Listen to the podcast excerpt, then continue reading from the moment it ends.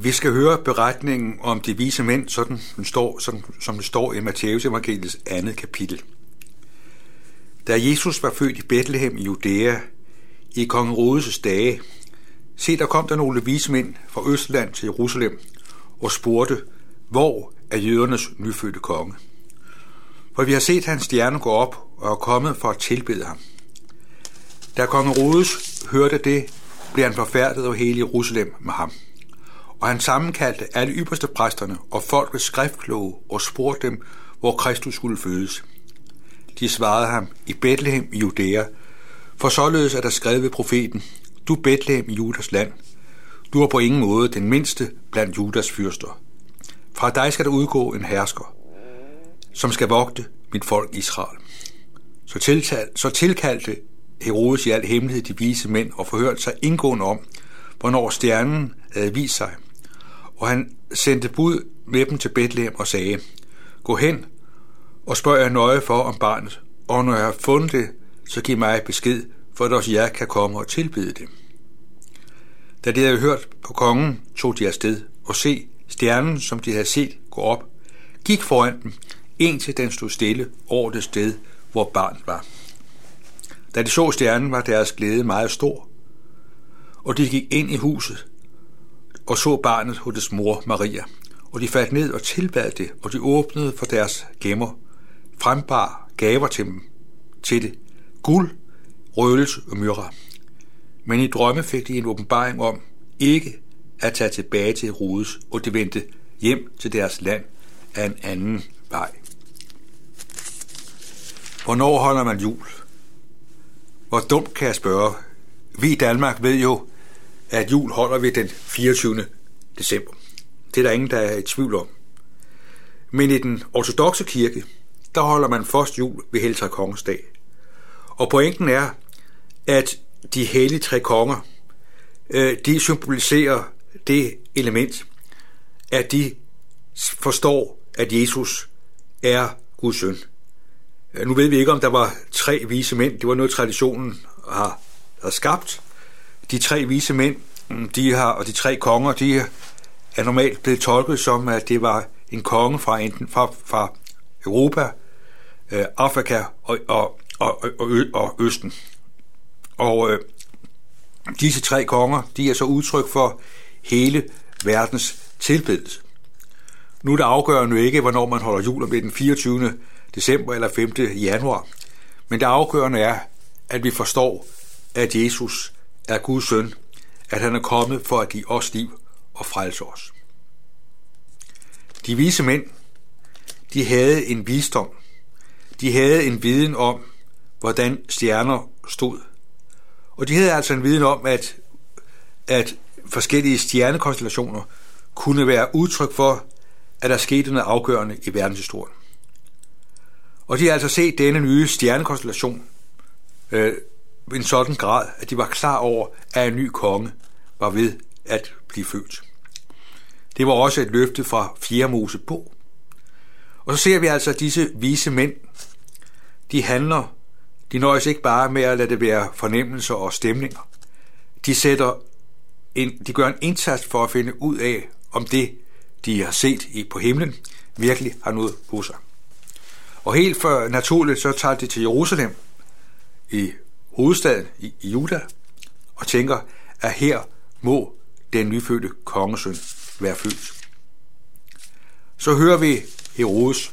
Da Herodes hører, at der er født en ny, en ny konge, der klapper, det ikke, der klapper han ikke hænderne. Han er dybt rystet.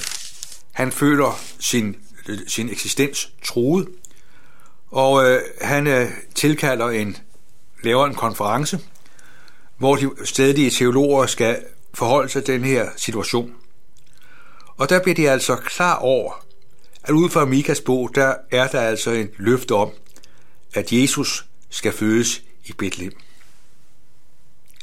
Det er jo underligt og lidt forfærdeligt at tænke på, at man kan være optaget af at læse øh, Guds ord, læse det gamle testamentet, og ikke forstå, hvad virkeligheden egentlig handler om at her der har vi altså skriftlåge, som virkelig er optaget af at forstå Guds ord, og så alligevel ikke forstået essensen.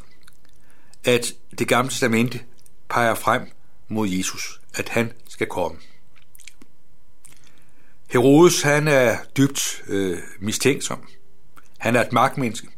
Og han vil gerne have, at disse vise mænd, de øh, skal rapportere tilbage, for at han ligesom skal, øh, han siger, at han gerne vil tilbede den nyfødte Messias. Men pointen er, at han ser sin eksistens, sin karriere truet.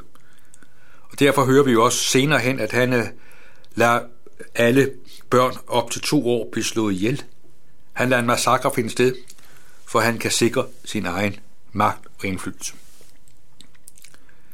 De vise mænd, de følger stjernen, og vi ser her, at stjernen den leder de vise mænd, sådan at de vise mænd kommer til at stå over for barnet Jesus. Stjernen stod over stedet, står der. Og det gik ind til Maria, og så bliver deres glæde total. Og de gør det bedste, de kan over for, for Jesus, barnet. De giver myrra, røgelse og guld. Guld er udtryk for kongeværdighed. Røgelse er udtryk for Jesu præst, øh, ypperste præstlige emte, men, men øh, det var sådan, at i forbindelse med, at en præst tiltrådte, der blev der også brugt røgelse. Og myrra, det blev også brugt for at salve, salve en, der skulle dø. Og på den måde kan vi sige, at myrren symboliserer, at Jesus er kommet for at give sit liv for os. Røgelsen viser, at Jesus er den fuldkommen ypperste præst, og guldet viser, at Jesus er en kongesøn. Nu er det afgørende ikke, at vi skal finde guld og røgelser og myrer frem, men det vi kan give Gud, det er, at vi kan give os selv. Stille os til rådighed for Gud, der har skabt os. Gud er den, der vil bruge os og lade et vidnesbyrd om ham komme til udtryk gennem vores liv. Så står der, at de øh, vise mænd, de fik en åbenbaring om at øh, gå en anden vej tilbage. Og her synes jeg, der er en anden pointe. Det er, at når vi møder Jesus, så sker der noget nyt. At vi fører os et nyt sted hen, end vi var før. At der er sket noget med os, når vi har mødt Jesus. At der kommer et nyt perspektiv ind over vores liv. At livet er ikke her, er ikke mere helt det samme, fordi vi har mødt Jesus. Og der er det sådan, at Jesus han fører os af en anden vej i livet af mødet med Jesus, det gør, at der kommer et nyt perspektiv. Der kommer en ny retning i vores liv.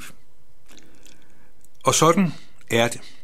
At være kristen, det er at være let af Gud. Gud er den, der leder os. Og Gud er den, der fører os af de veje, som han ser er til gavn for os.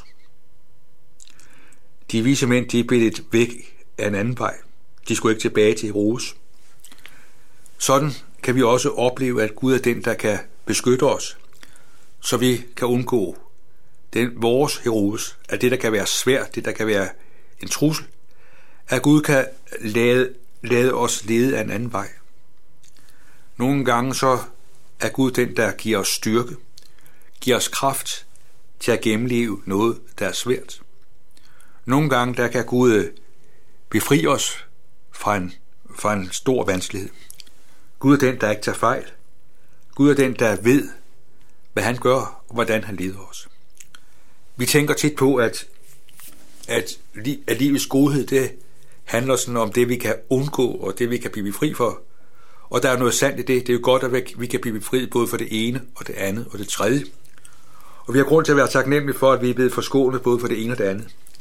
Men Guds nåde og Guds godhed kan jo også være den måde, Gud leder os og bevarer os midt i det svære, midt i det vanskelige. At han bevarer os midt i det, der er svært.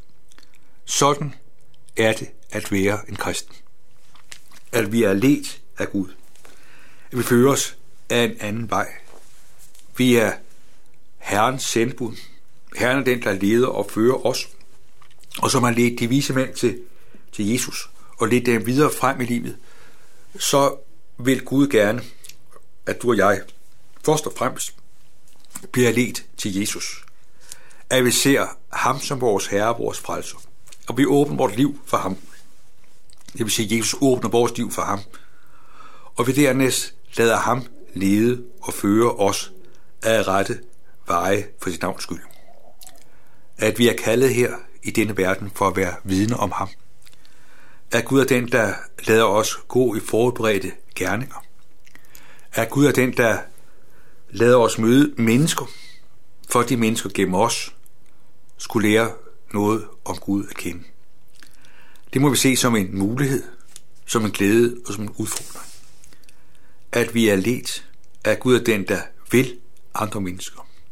Gud er den, der har kaldet os til at være sendbud i denne verden. Og Gud er den, der aldrig svigter. Han er den, der er med og går med. Gud er den, der giver os det, vi har, vi har brug for. Det, at de vise mænd så Jesus, skabte en glæde. De ydmygede sig for Jesus, gav ham det, de kunne give ham. Jesus ønsker også, at du og jeg må ydmyge os for ham. Lad ham være den, der er frelser i livet være ham, vores liv er afhængig af. Han er den, der fører os i dette liv, og vil aldrig svigte os. Amen. Lad os takke og bede. Himmelske Far, vi takker dig for livet, du har givet os. Tak fordi, at du er den, der fører os af rette veje for dit navns skyld. Og så ser du, at øh, det ofte kan være øh, underlige veje, at vi lærer dig at kende. At det var en mærkelig vej for de vise mænd, at de fandt dig. Og sådan kan det også være i vores liv, at det har været en mærkelig vej, at du har fundet vej til os. Men tak fordi du fandt vej til os. Og nu beder vi om, at du må lede os og føre os. Vi beder om, at øh, vi i vores liv må være vidne om dig. Så ser du også, at vi kan stå over for vores heroser, mennesker, der vil os til ondt og skabe besværligheder for os. Tak fordi du er den, der fører os af en anden vej.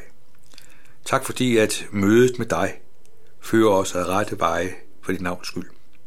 Og vi beder om, at du må hjælpe os til at gå i de gerninger, du lægger til rette for os. Så beder vi dig for de mennesker, vi er sat i blandt. Bed om, at du må give dem og os det, vi har brug for. Tak, at vi får lov til altid at høre dig til. Amen.